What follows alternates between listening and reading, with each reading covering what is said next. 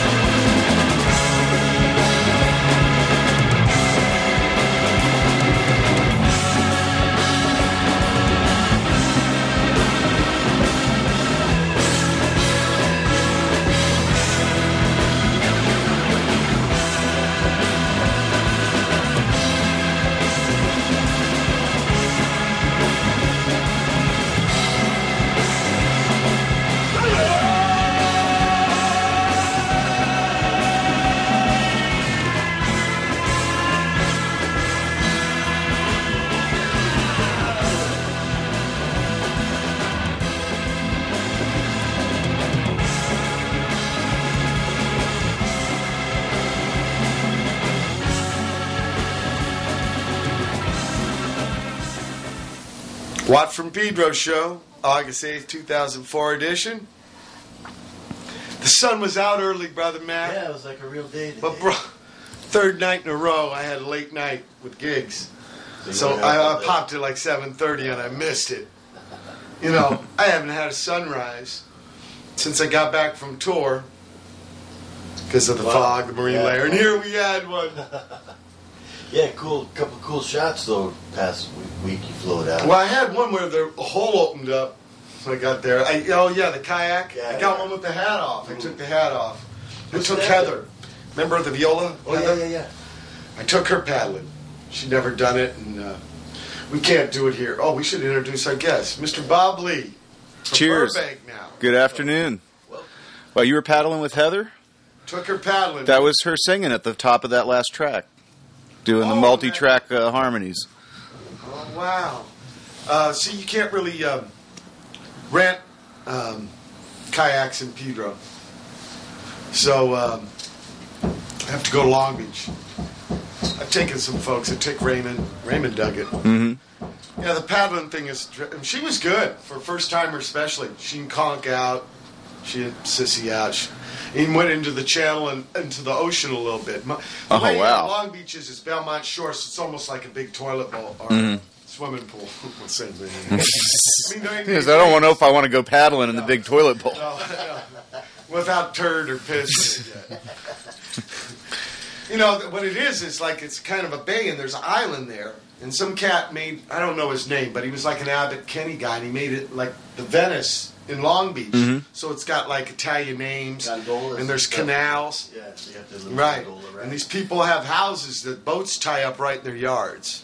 Wow. So there's little canals, and for a first timer, because they ain't got to deal with any waves or wakes or stuff, it's kind of cool. In fact, we were out there, and there was these chicos, man. I mean, they were like five years old in sailboats. Damn. Little oh, those little five, dory six things? foot sailboats. I mean, with the with the mast and one sail, and they're like jamming, and they're fucking. I couldn't believe it.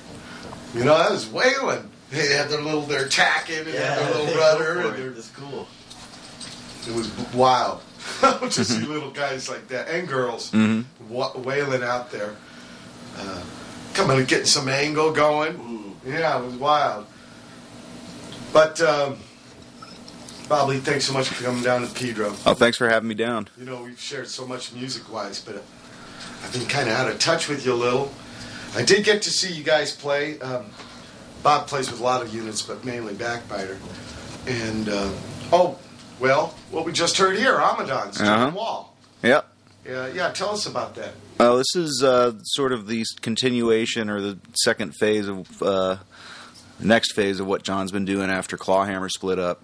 Um, this band started kind of parallel with the end of that one. Um, it's me and him and Steve Reed, who's a much familiar face to Mr. Watt, and Yeah. those who know him, uh, holding down the bass. Uh, a lot of people Miles in the boat with Mr. Reed. many miles in the boat, and uh, we've had a lot of people in and out. That particular one you just heard was um, Mark Siegel on percussion and Richie Haas on vibes, Who's played with Saccharin, Mhm. right, on Vibes? And Heather Lockie on vocal. Right. I thought that was just like a, a source, a found thing. Like he found some choir, so he actually recorded that. Yeah, yeah, Heather's great voice, like Petra. yep, yeah. It was it was gorgeous. It's funny how those gorgeous voices and the ability to min- bow the instrument go together. Yeah, that's wild. And uh, you played the drums, hmm bass, Mr. Reed. Uh, bass was Mr. Reed. John on guitar and uh, piano. Uh, Chris from Clawhammer, Bagarozzi. Bagman. What's he doing nowadays? Midget hand job. Oh wow, with Keith. Keith Morris Yeah, right. and Tony Malone and uh, but John plays with that too. and John plays sax with them. Yeah. Yep. Are they uh, s- still kind of dirges behind uh, Keith's poems, or are they developing? uh, that's pretty much what I think what it's meant to be. Yeah.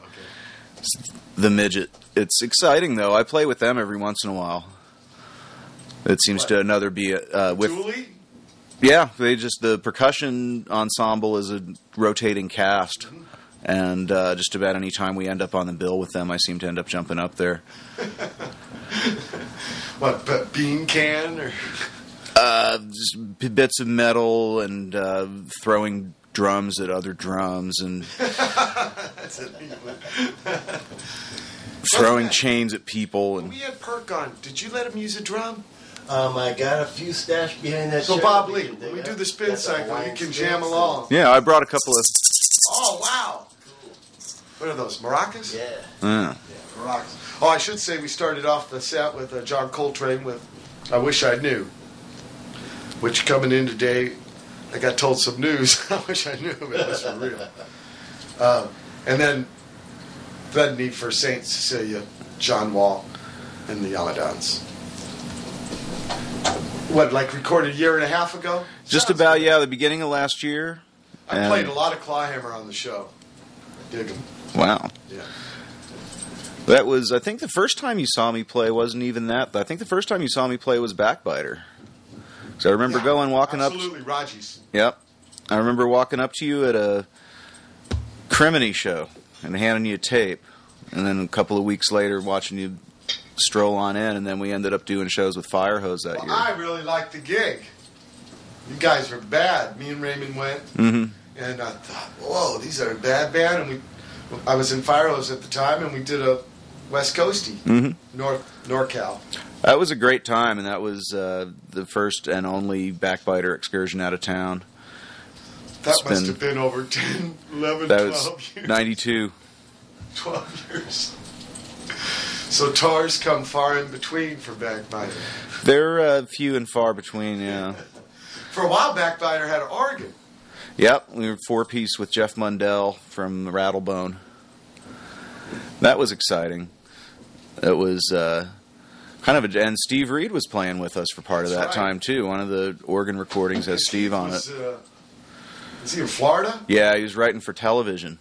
Right. Not the band. No, for the the medium, the idiot box. Yeah, he developed. Blue Light Mother. In fact, our most recent recordings for Backbiter have been uh, played on Spike TV as backgrounds for the show Stripperella, which Heath is one of the head writers of. Has Backbiter been recorded? We're getting, Spiderella. we're about ready to. We're we're about ready to. We have uh, two kind of complete albums worked out that. Uh, at this point, we're trying to figure out when we can go in the studio, but we're working them up, kind of practicing them in sequence. We want to do something where we go in and instead of recording sessions, we want to go in and just play our set every day for like five or six days, and then just pick takes from all of that. Call. Yeah, play live in the studio, do it Just roll all, the dice and see. Uh, and just roll it and and see what comes out from that. I've been kind of res- resistant to digital recording, but one of the nice things about it is that you can record a lot without yeah, spending money on tape. And then, uh, yeah, there's some flexibility to it. Yeah, and They'll get better with the sound. It's gotten better uh, over the years. It's better than it was the first time I went and did it and heard a playback, and it was like spikes going through my head. I just No couldn't bottom. take it. Really weird. Um, but be sure to flow some so I can play some on the show. I will I'm do. a big Backbiter fan. Jonathan, uh, the singer, remarkable sim- similarity to Roky Erickson in his voice. hmm Incredible. Yeah, I mean, well, he's got his own style, but if you wanted to refer him to somebody, that'd be the closest. yeah. We're playing with Saccharin next week at the Liquid Kitty Punk Rock Barbecue. Oh wow! Along Childs. along with Fish Camp and Fish Camp Philo. and I And Dukowski. think Dukowski's band is playing too. Uh, Lynn Johnson. yeah, Sextet, I think. Um, Joe Baiza played with him last night with Banyan. He was tearing it up. Much respect to Joe Baiza. He said he hurt his shoulder. He's been having shoulder problems.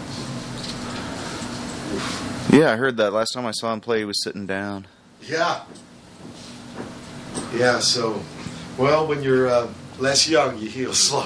I found that out when I flew off my bike. I had to do this record I just uh, came out. I gave you last night. Mm-hmm. Played it on the way down.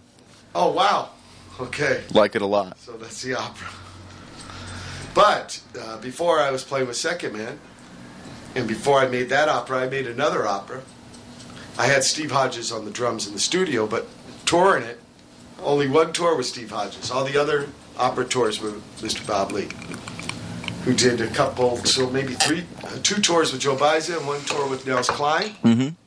And we're going to play something from one of those tours, maybe the yeah, the last tour. Yeah, it's uh, It's called "Putting the Opera to Bed" tour. putting the opera to bed tour. This was Detroit Alvin's, and my main memory of this show was eating at Hardee's on the way in, and or uh, Hardleys. and uh, getting some kind of food poisoning. And I played the entire set. it was on the Ohio Turnpike Yeah, because they got you don't. A lot of these private roads you can't really pick. They have some uh, whatever monopoly thing. So the uh, gas kiosks. yeah. It's one gas. had- It's one gas station and one food pad, and it turns out to be Harley. fucking Hardee's. and it did a number on Mobley. So he had to do the uh, gig poison. Uh, torture. It was um, October 23, 1998. So almost Halloween. Listening to the tapes, it turned out to be one of our better shows, and maybe I should poison me more often. Uh, Chris Reeves recorded Mm-hmm. the Detroiter, uh, who's done a lot of uh, recording for me. Great cat. So uh, maybe we should play it. Yeah. Watt from Pedro show. Here is the Black Gang. Mr. Nels Cline wrote us a song, and we're very proud to do it.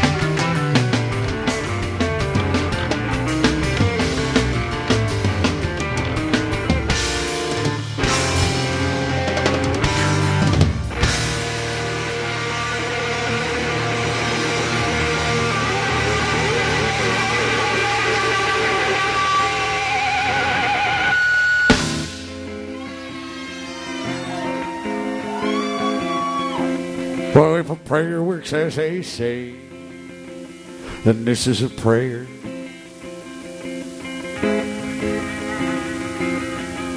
Floods the moon with light, there's a evil sea. As the evil fruit purifies the blood for reals.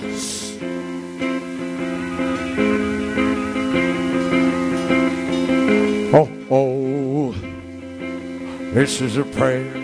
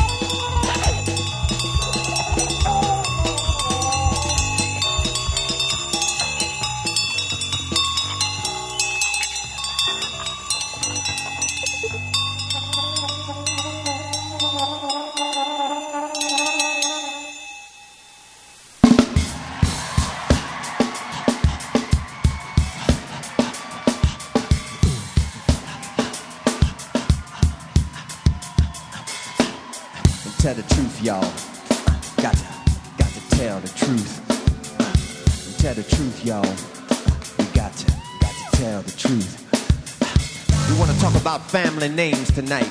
Excuse me, sir. What's your family name? Gershman. Not bad. We're gonna change your name tonight. Your new name is Blackburn. You cool with that? Yeah. What's your name, madam? Rebecca. And what's your last name, Rebecca?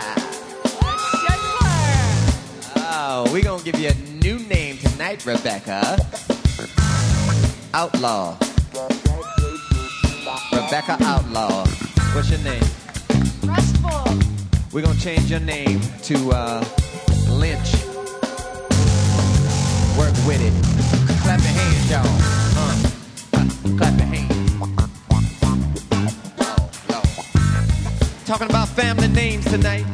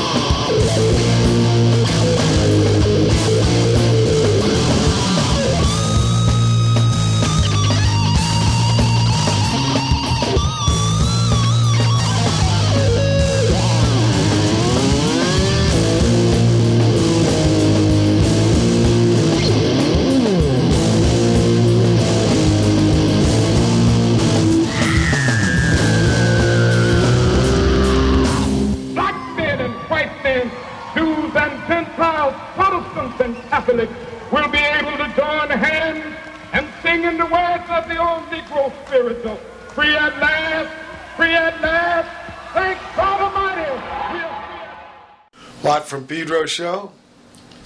Bob Lee, you picked that song there. Some live Prince. Yeah, Uh, that's it's called Family Name. that's for off the. Uh, uh, we got uh, feedback happening, I think. Yep. There we go. That.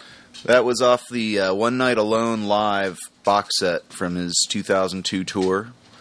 Um, you can get that off his website at npgmusicclub.com. It's Power Generation. yeah, it's worth worthwhile investment. I think it was a hell of a show. I saw it at the Kodak Theater uh, when it happened, and it was uh, kind of a mind blow to see somebody like Prince come out and play a three-hour show, and about two hours of it was music off his new record or stuff that hadn't come out yet, and it was quite a thing. Quite a thing. Yeah, you were telling Brother Matt about it. He uh, had like gigs after the gigs. There's gigs after the gigs. He still does it once in a while. I saw one back in June at House of Blues and pretty well blown away. Had Wendy Melvoin come out and play most of the set with him and um, just kind of jamming, playing whatever came to mind. Yeah, you said he'd just pick a note and point. Just pick a note and point and see what somebody came up with on the solos. Just uh, you know, running them off and. Uh, it's kind of impressive to watch somebody play the band like that. It's, Conducted. Yeah. Well, I think his father was a conductor. Mm-hmm. He's an amazing man. Okay, before that, we had something new uh, from the new Banyan album that'll be out in September. Uh, a song I wrote from called A Million Little Laughs. Mr. Nels Cline, Steve Perkins, Willie Waldman.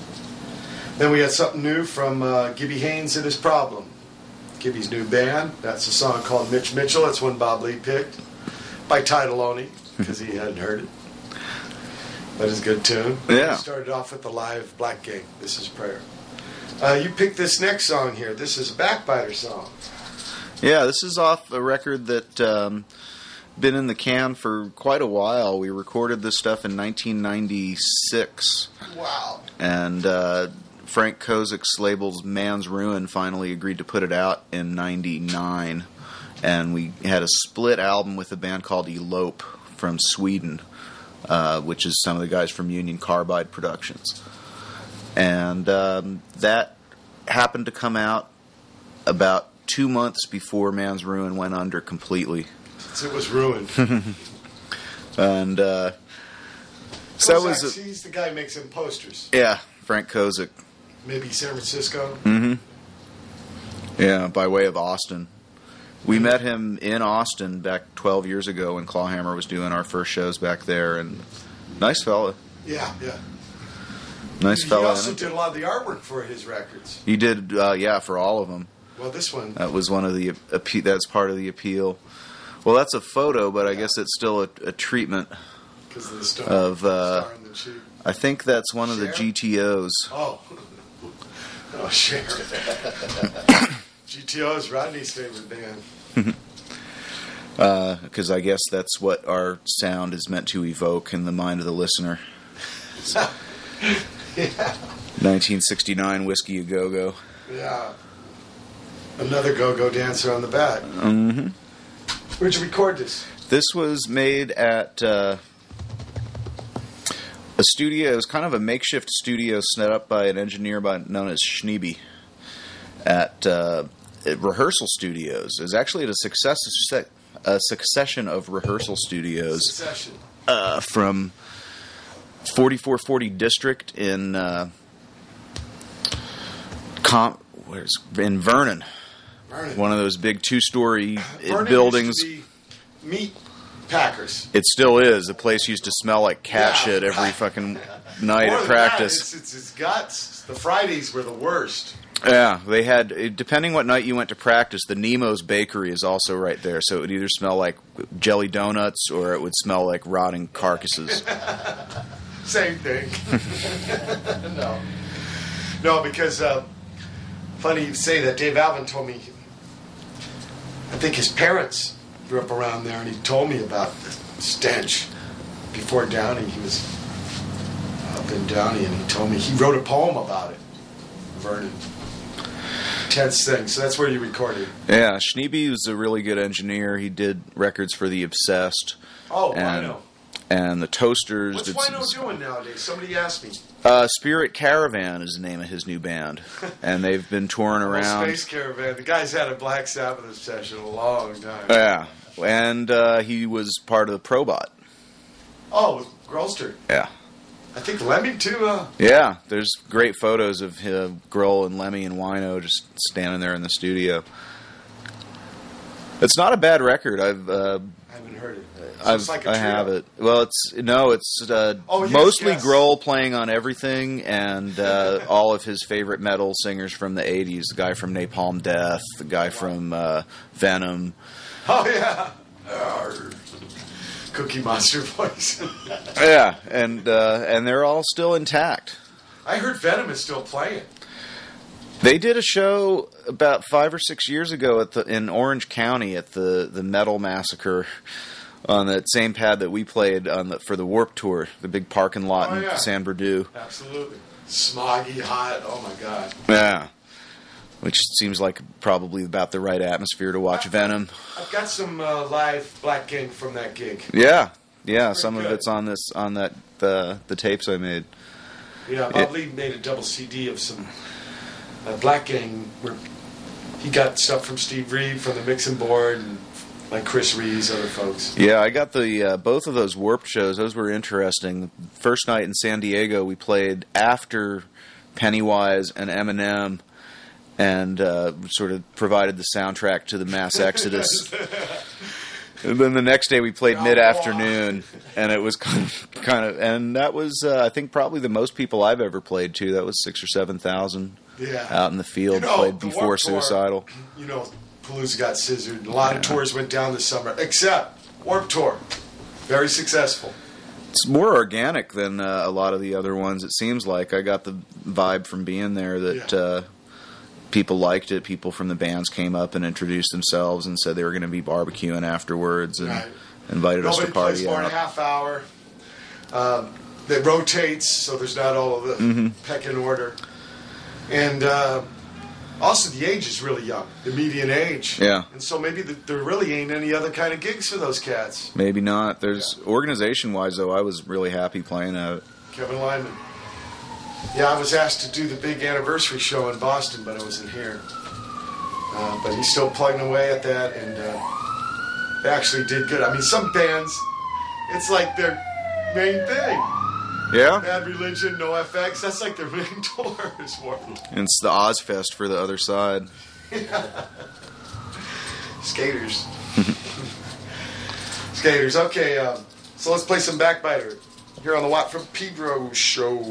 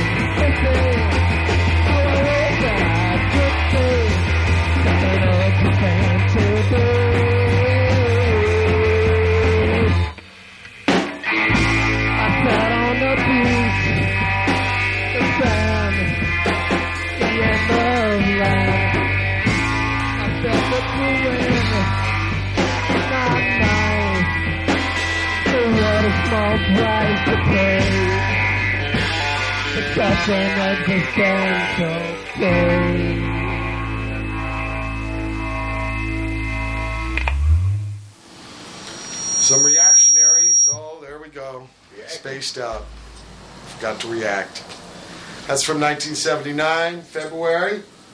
Georgie's Garage, over there on 17th Street. Given this uh, CD here, it's got 10 songs.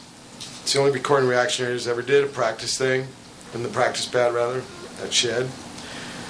And uh, it's trippy to hear this stuff. We had just started uh, trying to write our own songs, and it's basically Minutemen with uh, Martin Tamburovich singing. And Bob Lee picked that song again via the title because he hadn't heard it yet. Big All except Tony gets wasted. Yeah.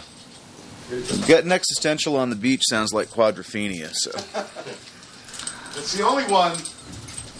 I mean, I should take responsibility, but I wrote all the reactionary songs, and that's one of the reasons they sting. But that's the only tune where it was written by, uh, the words were written by another cat, a guy named John Jerd, who was a trippy cat. I had a dream about him on tour. I hadn't seen this guy in 20 years. Went to high school with him. He was way into like trying to live forever. Anyway, I had this dream where I come into the store on my bicycle and I got in one hand a pipe full of mota. And for some reason I know he's a policeman, he's got a gun, he's gonna shoot me. So there's the terror, the horror. yeah, it was a weird dream. It was in Athens, Greece.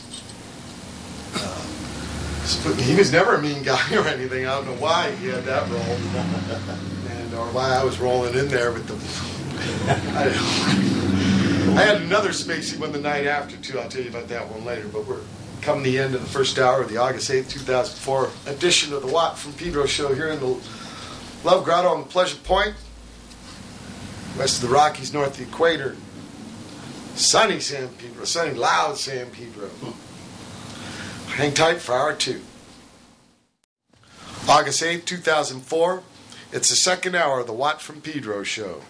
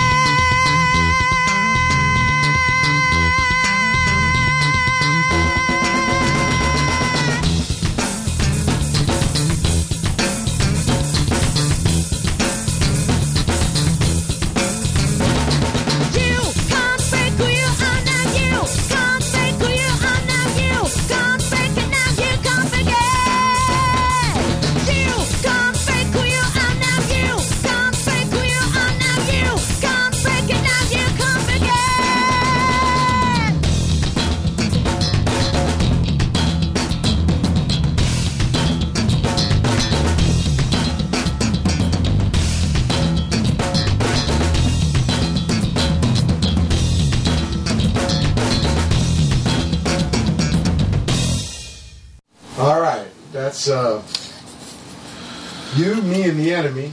And uh, they gave me this uh, CD with no names of the songs. Uh, so, uh, Bob Lee, you got a guess? Uh, we were thinking it might be called "You Can't Fake It." Okay, that's a winner. uh, and we started out the uh, second hour with Buffalo Springfield, a song you picked, Bob Lee, called "Sell Out." Yeah, this was a, a sort of mysterious recording that had been rumored, and I think tapes of people who had heard it, who tried to recreate it, had been circulating. And finally, this year, uh, it finally somehow mysteriously surfaced a full band version of it that had uh, somehow been missed on their box set that compiled most of what they'd put out. Um, but uh, I like it, and here it is for your listening pleasure. Well, thank you, Lee. Now it's uh, time to bring aboard Brother Matt and his spin cycle. Mr. Bob Lee will be collaborating, jamming alongside.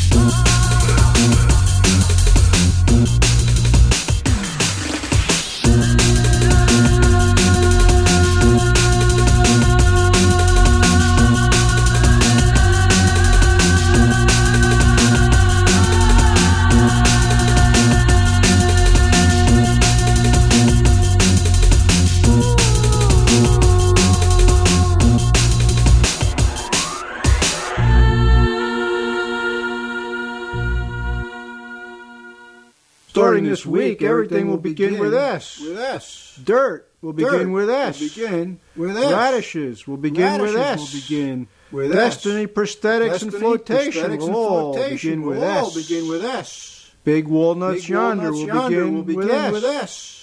Days, Days darker than your nights, will begin with will S. begin with S. High as a kite, High as a bold as a beat, as a will begin with will S. begin with S. Walled City fresh Walled fresh will begin with will S. begin with S. Come, go, cease, Come, go, desist. cease, Tumid bodies implode Tumid will bodies begin implode will begin with S. A fatal jack off Fatal on the moon will on the begin moon with will begin with S. Hop, pop, Hop, plop, pop, bebop plop, will bebop begin with S. will begin with S. Inagata Devita will begin with S. will begin with S. The 19th The through 19th 23rd through featherweight champs will begin with will S. begin with S. Westward ho, the Westward beeswax the will begin with beeswax S. will begin with X. Fix o'clock in the o'clock morning will evening begin with S. begin with S. Shit will still begin with S. Thank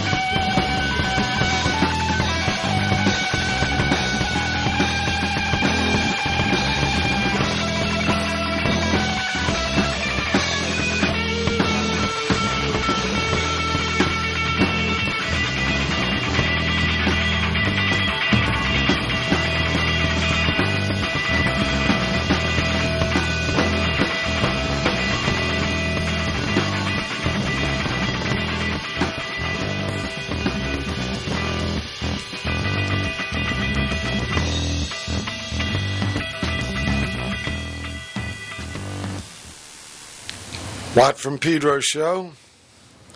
That was uh, something you picked, Bob Lee. That was uh, Nastassya Filippovna, which was a uh, semi improv group that Joe Baiza put together with uh, Devin Sarno and myself back in 1993. And that uh, was a live recording we did on KXLU back then. And uh, I think you were on that session.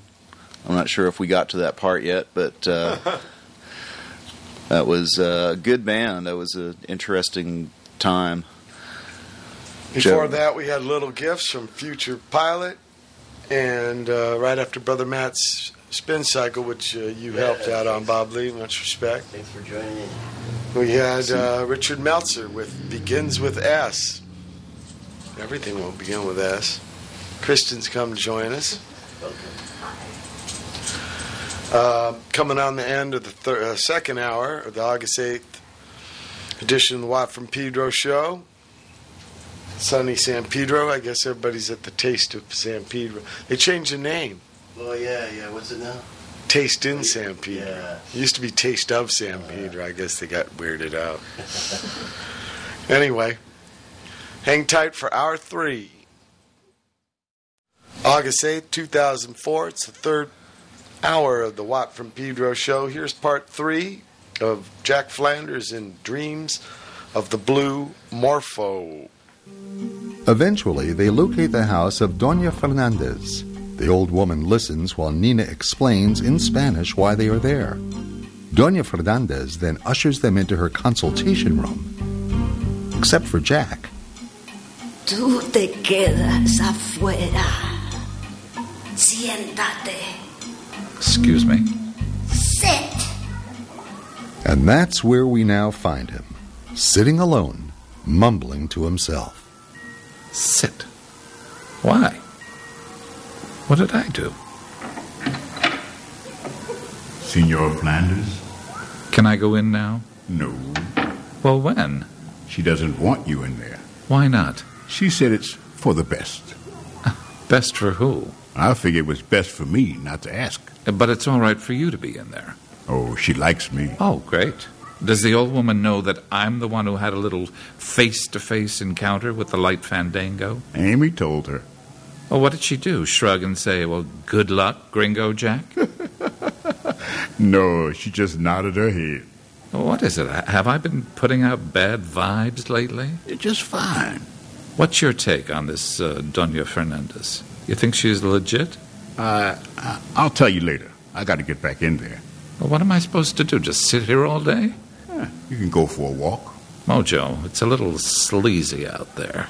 Ah, they say this town isn't as bad as it used to be. Oh, well, that really makes me feel a lot better. Just think of it as sleazy charm.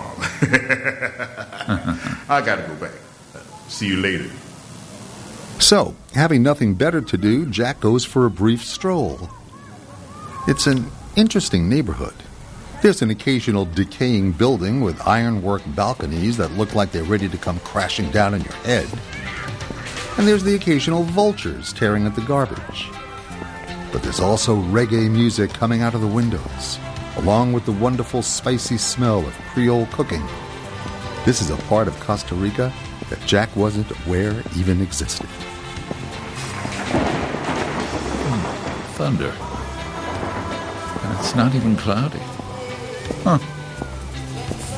After a cheery little stroll, Jack circles back and finds Nina standing outside on the steps, waiting for him. Do you want to know what Doña Fernandez said? Well, of course. She said what you are doing is dangerous. Yeah, maybe, but if I feel Jack, need Jack, to... don't interrupt. She said you have taken on something you cannot conquer because you do not know what it is you are fighting. Well, I'm not exactly fighting it. She said you try to be brave, but you are estúpido. Oh, great. Can she help Amy? That's the important thing. She has given Amy an amulet. Well, what is it? You know, amulet Yeah, I know what an amulet is, but what's it for? for protection. Did Mojo check it out? No, Doña Fernandez said no man must touch the amulet. Hmm. So that's it? No. There's something you're not going to like, Jack. Something else? All right, shoot. You are not to see Amy again. Why not? Those are the words of Doña Fernandez. She means never, ever again? Yes. Okay. You don't want to see Amy? Well, of course I do, but if this amulet does work, but. By the way, did, did you get to see it? Yes. What's it made of? Some smelly herbs? Well, is it supposed to protect Amy, or, or is it supposed to get rid of the light? I don't know. Is that all? No. Okay. This time, just aim for the heart, okay? Doña Fernandez said Amy must not become involved with any man. Really? I know. Well, if she wears a stinky amulet around her neck, it's probably a vow she'll be able to keep. Doña Fernandez was most adamant. You must stay away from Amy. Okay, no problem. But why wouldn't the old bag. Excuse me, why, why wouldn't Doña Fernandez see me? She said it was not necessary. Oh, right. Well, since we all drove here in Amy's car, and Amy is not supposed to see me, how do I get back? You can take a bus. Back to Manuel Antonio, clear across the country? It's a small country. Maybe I'll just hitchhike. Why don't you rent a rent a car? Rent a rent a car. Are you okay? Ah, look, if this actually solves Amy's problem, then everything is just fine. You know that Amy would love to see you. Nina, it's okay, believe me. The one thing that I actually look forward to is getting back to Manuel Antonio, sitting down on my favorite lily pad at Senor Frogs, listening to Mojo play the piano, and drowning myself in a giant margarita. Ooh, I wouldn't mind joining you. Okay, I'll see you there.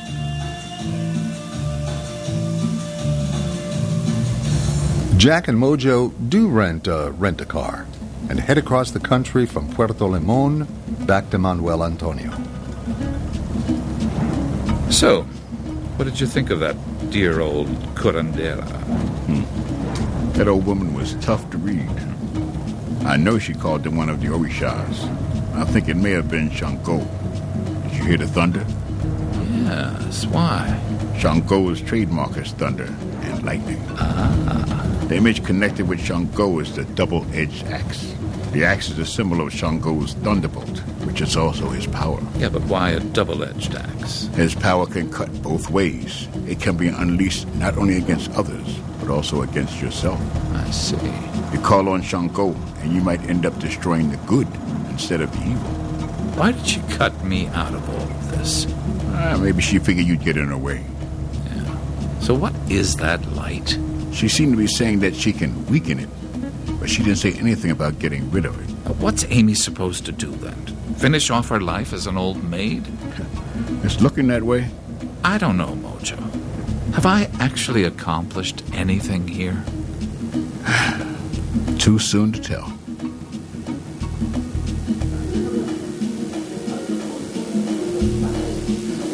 Late that evening, Jack and Mojo arrive back in Manuel Antonio. Nina is waiting for them at Senor Frog's lily pad lounge. So Amy is back at the Hotel Pompadour. Yes. Good. Well, I'm getting myself a drink.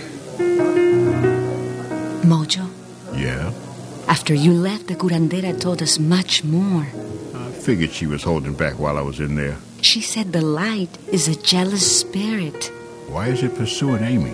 Because in a past life she had wanted a young man to love her, so she went to a bruja and had a spell put on him.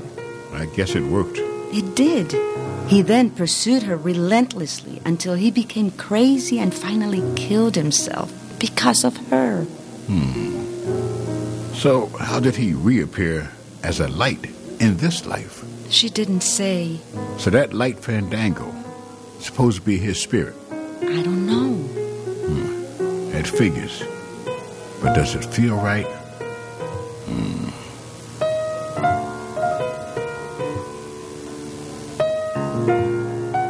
So, what did the old lady say? In some other life, Amy got a spell put on him. He went crazy, kills himself over her. And he came back in this life to drive her crazy now. That's what the old curandera said to them. But you said it doesn't feel right. Jack. What? What, what? I thought I. Uh, uh, nothing. Yeah? You didn't hear anything. No. Um, so, uh, so you were saying? I wasn't saying anything. Well, uh, look, uh, I- I'm going to go for a walk. You want to come? No, I, I get paid for my walks. Oh. My fingers. Oh, oh, yeah. I'll see you later. Mm-hmm.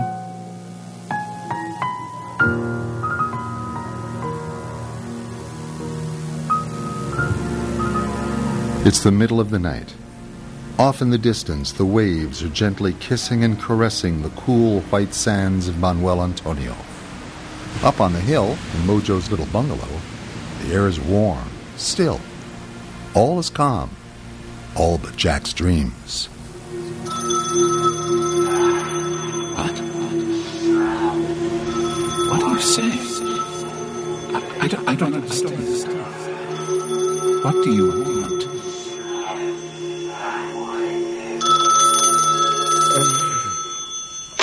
Hello? It's me, Amy. Amy.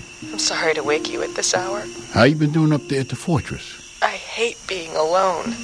Did you see Nina? Do you know where she is? She went camping overnight somewhere. Said she wanted to get in some early morning surfing. Are you okay? No, I'm not. I don't feel right. Are you sick? I don't know.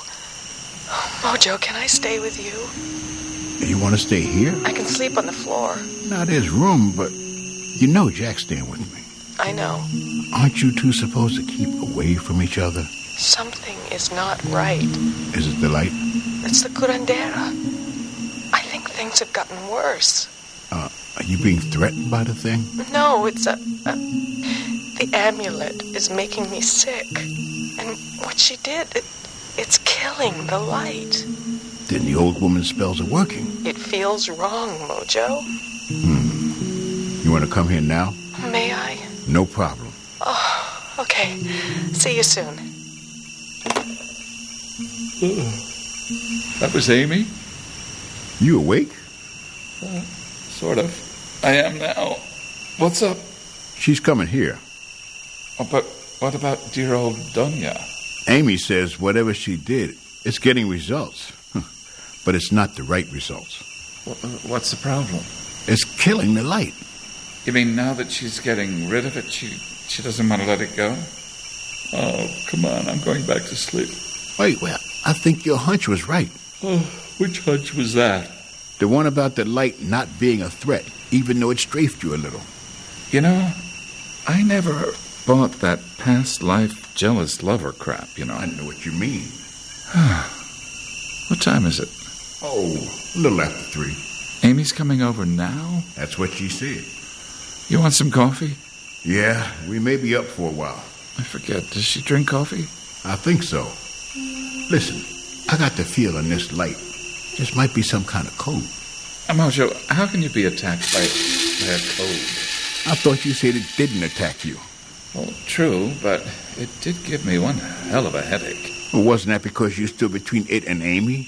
Look, I have no idea. Think about it. Mojo, I just woke up. Okay. You notice the way Amy talks, the way she always says, mm-hmm. Yeah? Well, it's a charming little quirk, but it's like she's saying it to herself, sort of like she's talking to herself. Everybody talk to themselves. Yeah, but it seems like she's reflecting on what she's just said, and and then she's agreeing with herself. Hmm. You think there's something there? Probably not. It's now four in the morning. Jack, Mojo, and Amy are sitting out on Mojo's porch. Down below, the setting moon is reflecting across the silvery ocean.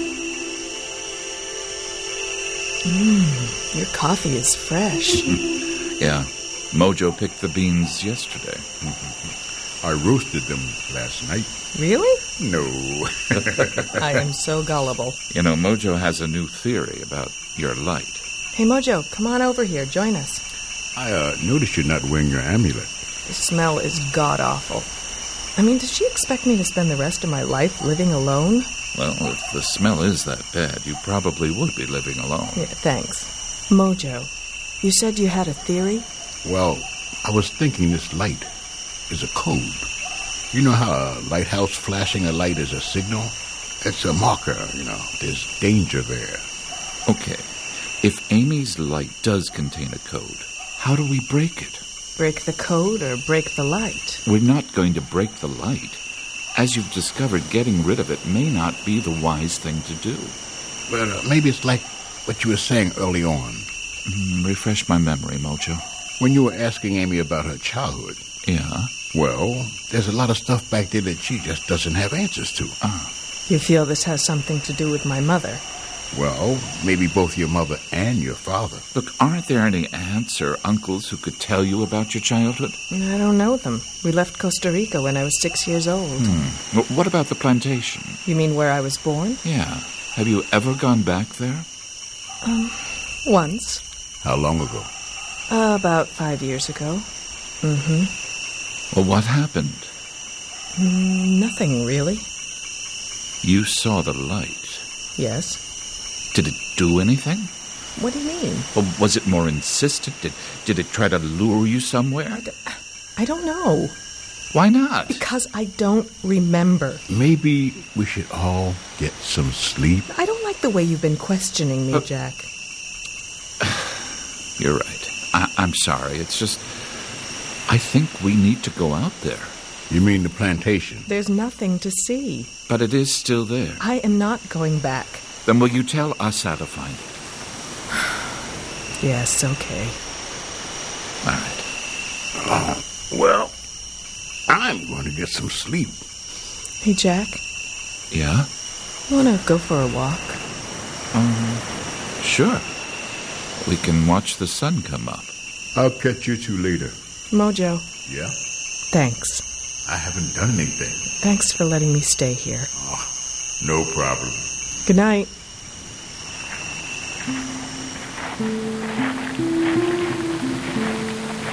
Amy, do you mind if I ask you something? Just ask, okay? Did the light ever talk to you? I don't think so. Tonight, when you called, I, I I was having one of those, you know, in between dreams. I heard the phone ring and, and I woke up. And the light was, was hovering over my bed. It was talking to me. What did it say? I, I couldn't understand it. You, you say it really was a dream. Yeah, it was. One thing I did notice it changes shape. I know. In all the years you've been aware of it, has it changed? Of course. When I was a child, it was so. so pale, almost invisible. I could see right through it. Mm hmm. A lighter shade of pale. Hmm? Oh, oh uh, nothing. Go on. Well, over the years, it became an oval or a circle. Sometimes.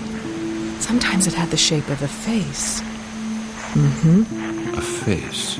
Well, there were no features. I mean, it was a face that was blank. Mm-hmm. Well, did it did it ever throb or, or pulsate? When we saw it in Monteverde, it was pulsating so rapidly it, it was almost like like flickering. Yes, it has, but.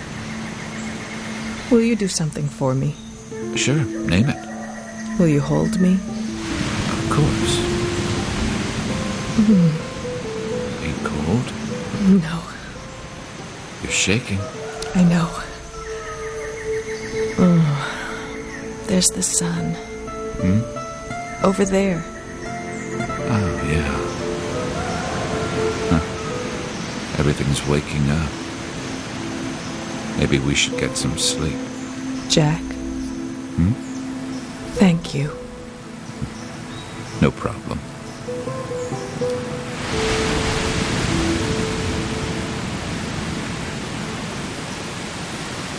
Later that day, Nina returns having spent the morning surfing.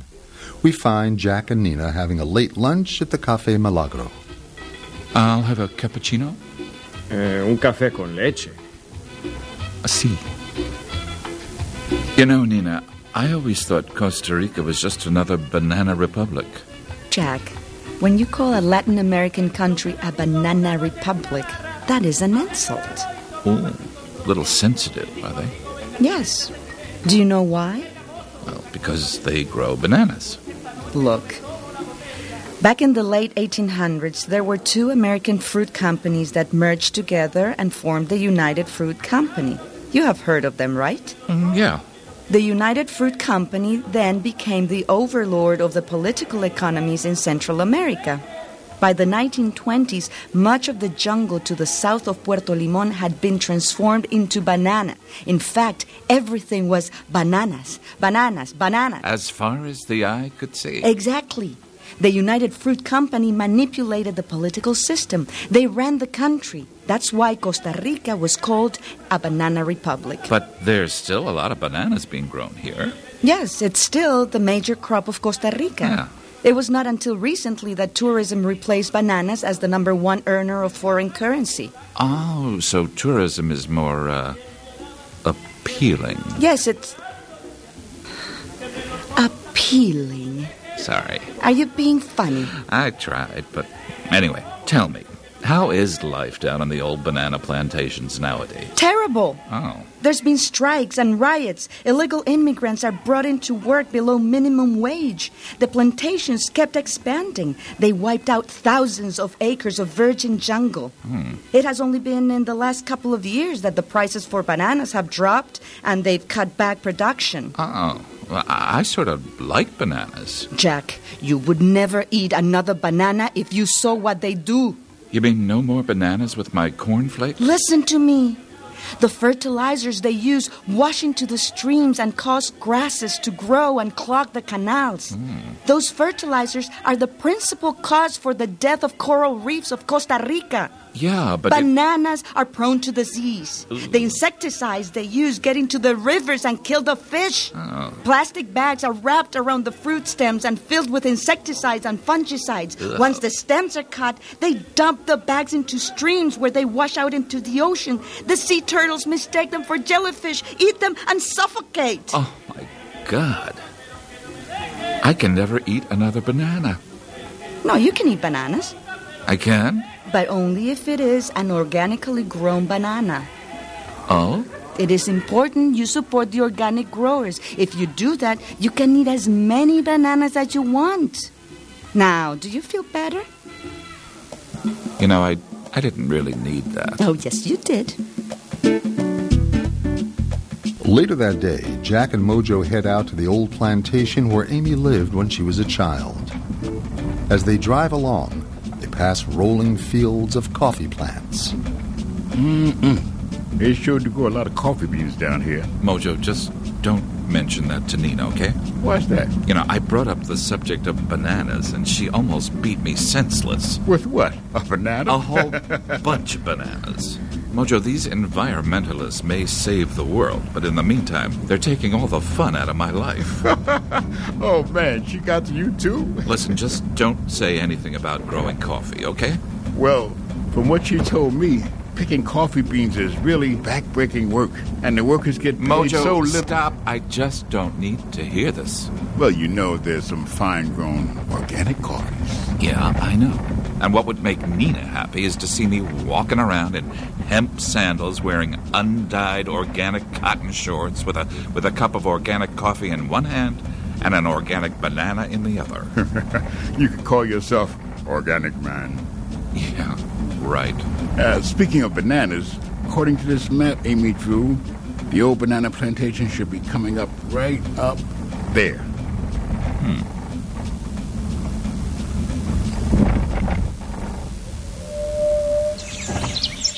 Ah, I guess that must be the old hacienda. Hmm, big. Uh, looks like it's about ready to cave in.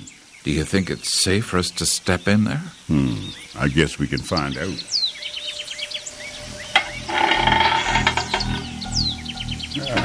Not much in here. Ah, wonder if there's any snakes. Nah, those big spiders up there probably ate them. Mojo, do you get any kind of a feeling off this place? Hard to say. A lot of history here. It's all jumbled up. Mojo, I just saw someone outside the window. Where? Over there. I don't see anyone. You go around that side of the house, and I'll go around this side. One of us should see him. I'll meet you on the other side. Right. Hmm. It's impossible to walk around here without a machete. God. Oh, there's a path over there. It appears to be leading off into those trees. Yeah, there's fresh footprints here. Well, whoever he was, he has very small feet. He, maybe she, came up the path and then must have seen our car parked over there and then retreated back into the trees. There is someone up there. It's a woman. She's been watching me. In fact, it looks like. No. It, it, it can't be. Hello? Hello? Excuse me, do you know anything about this place? Hmm. Maybe she doesn't understand English. Buenos dias? Nothing. My God. It is her. Amy. Amy, what are you doing here? Stay away, please. Amy? I don't know you. What? Leave me alone, please. I- I'm sorry, I-, I didn't mean anything. Hey, hey, don't run away. Who are you calling? It was Amy. You mean here?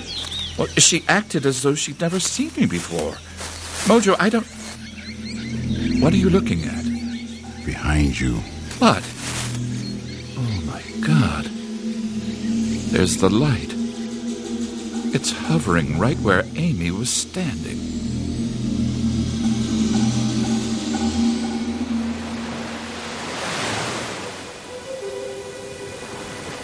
Jack, I wasn't there. Amy, I saw you. You didn't see me. I did. It wasn't me. Look, are you sure you didn't trance out? I, I don't know, just drive out there or something in a trance? I did not trance out, damn it. Well, maybe you were just I was of. here all day. Ask Nina. Mojo just went over to see her. Thanks for believing me. Well, look, if what you're saying is true. It is. Well, then it means that your light may be able to transform itself into you.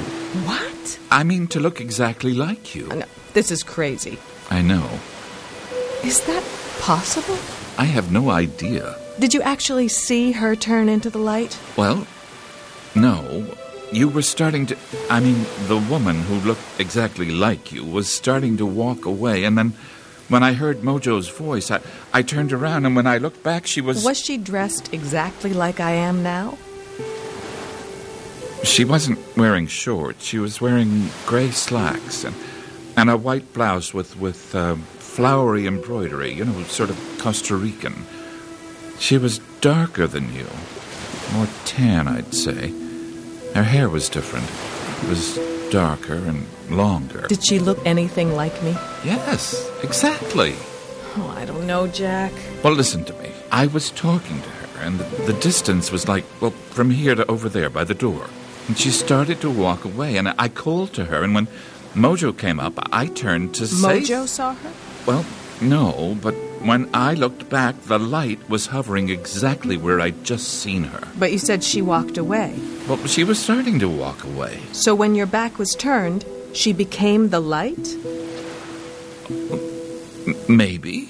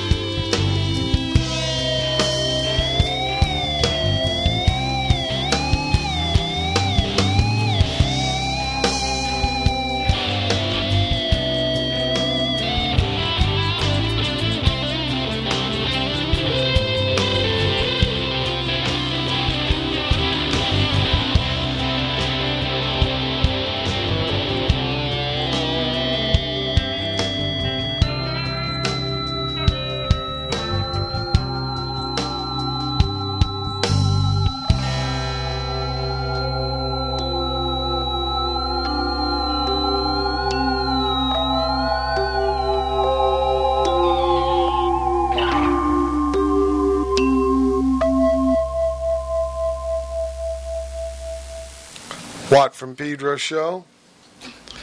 That's uh, Papa Woody, protege of Nels Cline, doing kind of a trippy thing. We didn't expect that. Woody on a slow jam. No, I remember one solo career show. The one song Woody wanted to learn was "Mellow My Mind" by Neil Young, and we did it at M- New Music Mondays after Nels had given it over to uh, Stinson.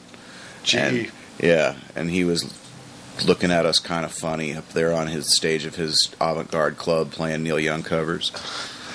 Yeah, but it wasn't Pablo Cruise. or whatever. he may have had a Hawaiian shirt on. I can't remember. Oh man, wingtips. Remember wingtip shoes?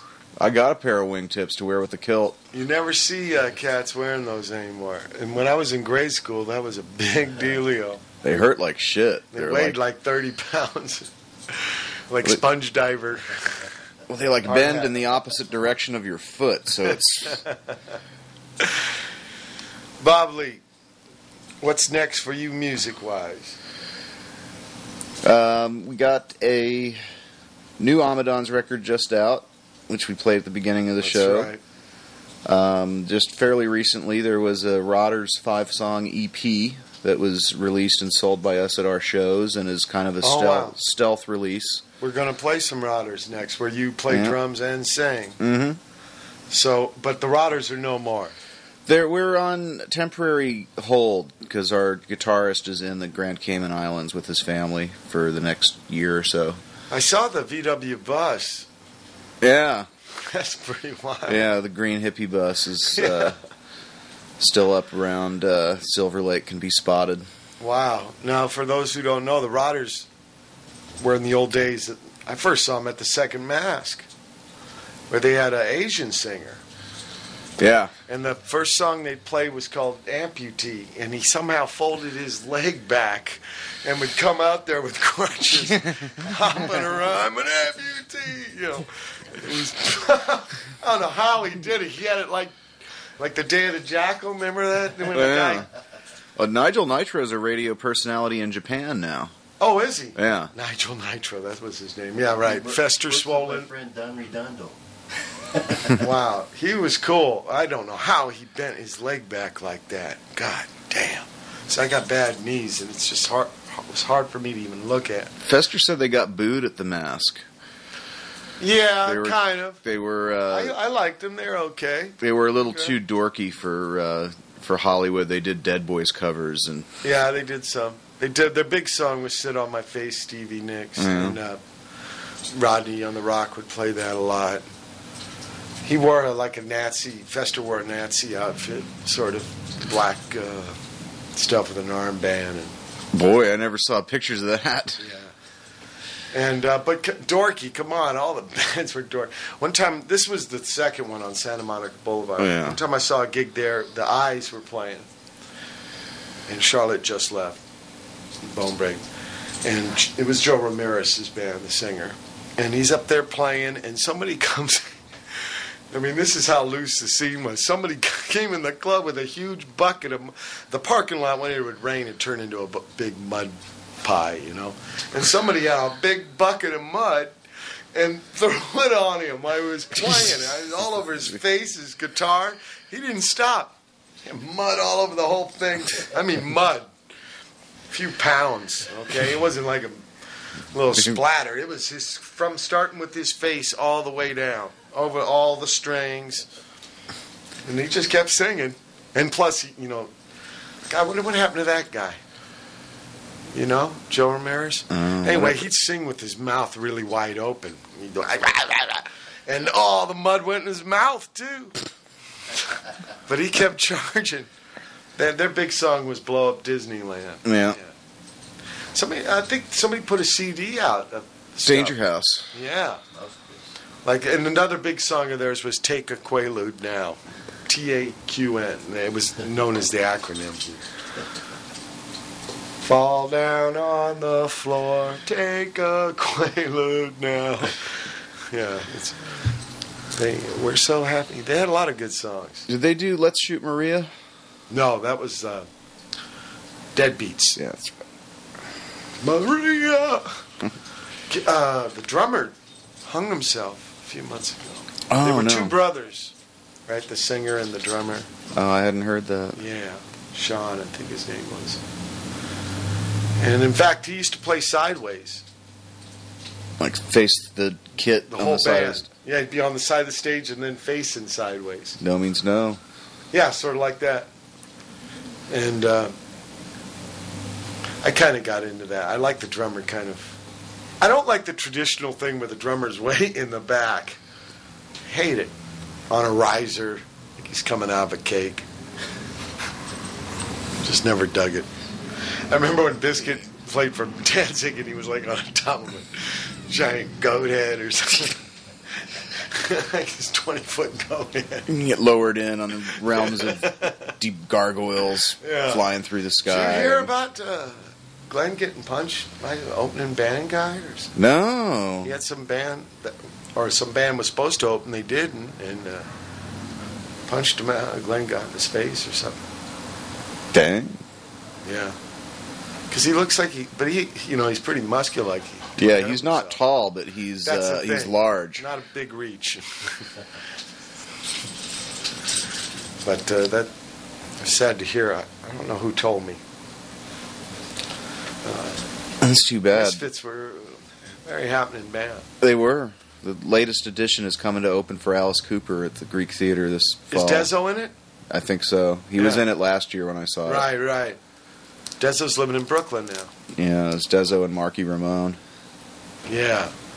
Marc Bell from the Voidoids. Yeah, that's uh, trippy. I, a lot of people know him only as Marky Ramone. You know, I turned somebody on to the fact he was a Voidoid. And hey, you got to listen to Blank Generation. And he said, when he heard it, it was like, whoa, this guy can play fills. Yeah, listen like- to some Dust. Oh, yeah. Because in Ramones, there's no fills. yeah. No fills. Uh, it's a heavy thing. Somebody just did a interview with Tommy. Oh wow, is he st- Tommy still producing? I think big takeover. You know, Jack's Yeah. tome. Those Uh-huh. things are like 300 pages. And I think there's a big interview there. We got some pounding, brother Matt. Oh, okay. Uh, so, I'm sorry, I sidetracked you. You got uh, Rotters coming out. So we got Amadan's Rotters coming out. Um, the uh, the Amadans is out. Backbiters hoping to hit the studio in the next couple of months, just developing uh, two different things kind of simultaneously. And uh, we'll see where it goes from that. I've been playing some music with some guys at, uh, at my office, which is turning into something that might uh, Cubicle record. Rock. Man, there's our name. I hadn't thought it. We've been we've been thinking about a name. It would be the cubicles. and we can have little like compartments on stage that we get to control our monitor sound and Oh, Delio. throw notes at each Throw other over over the, the over the wall. walls. Oh, wow. So th- that's what you got going now. Yeah, yeah. What happened to the bass player for uh, Clawhammer? Rob Walther Rob. is uh, pretty much retired from music. Uh, we did a uh, reunion show a couple of years ago for our friend Doug's 40th birthday party, and he played at that. But he hasn't uh, really picked up the bass. But he has um, started a label, Rudek Records, which is the one that put out that Oh, Amadans. Record that you have. So and, and that's Bagman? And Bagarozzi's just starting, uh, continuing to play with Midget Hand Job and and keeping busy. Because Clawhammer was a great band. Yeah, I, li- I really liked being in it. It was uh, it was a real good band when I joined it. Yeah, people should know about Bob Lee a little bit. He's not really from L.A. He uh, grew up in New Jersey, Lambertville, Lambertville. and did pretty intense thing. Just came out here. I want to play in a band, and he played with a lot of cats. Crawl Space, Crawl Space was the first. Uh, was trying- Cowgirls. Didn't play in the. I lived with the Lazy Cowgirls. That's right. That's right. And I actually was supposed to play with them one time, and uh, I think I went to score weed and was delayed, and that was the end of that. Snooze, you lose. It was a, it was a learning experience. so yeah, he just came out here and What year was that you came out? 1988. The That's year of did uh, if it the year of uh, Bush election. In fact, he was elected. I think th- two or three days after I got out here. it's so Uh, intense, you know. I'm just going to go out there and play. Yeah, Much I, remember, I saw you doing if and stuff about a week before I left at Revival in Philadelphia. Yeah, you just made that. Everybody Yeah. thought it was a uh, Husker. I took a picture of the wall in my apartment. I had a one-room apartment for 14 years, and there's a picture of Husker on the wall. But you know, you put a picture of another band on the album cover. Yeah, people, think this is Husker Du album. it wasn't at all. Was- I actually was taking a picture of the Kachina doll hmm but they were on the wall there. And so, yeah, it was like I was trying to side mouse on the Huskers. Not at all. Much respect to them. Uh, so he came out here, and how, how did you meet the Clawhammers? Was it an ad? They were friends with Crawl Space. Oh, and that's we right. did uh, we did shows with them and kind of got to know Chris a little bit. Because they had a drummer before you. Rick Sortwell from Long Beach, Right. who passed away last year, sadly. Oh, and um, they were right at the point that they were looking for a new drummer as Rick was getting ready to leave. I had flown back out to New Jersey to get my mom's car because I was out here kind of struggling and couldn't. It was taking the bus to band practice or scamming rides and stuff. And I lived in the valley; those guys lived in Long Beach, so that wasn't that's going a to hell work. right. so I got uh, I just the weekend I arrived with my car, I got the message that they were ready to get started looking for somebody else, and and you know off it went. A lot of uh, what I've done just kind of grew out from from being in crawl space and kind of making friends with people on the scene. A lot of uh, crawl space was improvised, right? Right when I started, it wasn't. It was more uh, Stooges like. When I saw their ad, that was an ad. I, the day after I got to town, I opened up the recycler, and it was band looking for drummer that hits hard into Butthole Surfers, MC5, Sonic Youth, and Beefheart. I think was was the ad. So that well, was uh, Clawhammer's named after a Beefheart song. That's right. Orange Clawhammer off uh, Trout Mask. yeah. Crawl Space was named after a Klaus Kinski film. Oh wow, yeah. Um, and then I saw you with Backbiter. I- That was the connect. hmm I met Jonathan through friends of Crawl Space too. He was playing drums for Mike Snyder, who was a, a compadre of the Angry Samoans and kind of known guy on the scene. And he had a band called the Kings of Oblivion. And Jonathan was playing drums with them, and he wasn't using a hi hat, and at the time neither did I. So we were sort of like brothers in arms against hi hats. Is Jonathan from here? He's from Rhode Island. He's from Rhode Island. That's right, because he was telling me last night he saw Richard Hell Mhm. when he was a teenager. Yeah, Richard Hell only played once on the West Coast, and I think it wasn't until '80. yeah, it was later. So that's wild. so he's Rhode Island too, and he just came out here. Yeah. Just just going for it. He had a band called the Porno Sponges that I think Yeah, all right. moved out, Right. starting in San Diego and then ended up here. And then he was also living with Casey, who was promoting for Yeah. Raji's and the uh, on the Shamrock. gigs. So it was a very beneficial relationship, just because as soon as we got started out of the gate, we had gigs. gigs. You know, if they had somebody cancel We- on a drove- Tuesday night, we would just take take it and show up and play. We drove by the Shamrock. It's no, Well, cheetahs. yeah, some girly thing. I did a video there for uh, Mannequin. I remember that. Dave Markey. I remember that Dino's in it. Yeah. Wow. Trippy how things come together. Yeah. L.A. Uh, ma- magnet for people who want to get going with music. It was where I wanted to be. It was where a lot of the bands that I liked were from. It seemed like I'd be able to find somebody that was interested in doing what I was doing, and It's trippy because New York City's so much closer.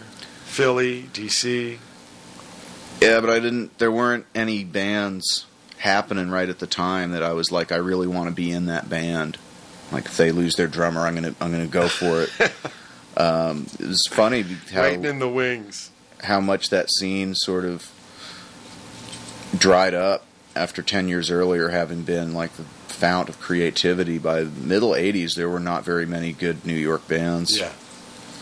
Yeah. The one good jersey band was regressive aid and that was my friend sim and andrew who moved out here to be Yeah. in rollins's I heard band Sims uh, got a hurt ankle. oh i haven't heard that Yeah, it was, talked to it those was guys healed wrong, so it has to be redone, and he's hurt. oh man Well, let's play this uh, Rotters right here. all right Tell us something about it. We did this at uh, the Lincoln Lounge in Venice about two years ago, and this was the first re- recordings from the Rotters to be released after about 1985, I think. Okay. So this is the first release in nearly 20 years. Bob Lee with the Rotters, Watt from Pedro Show.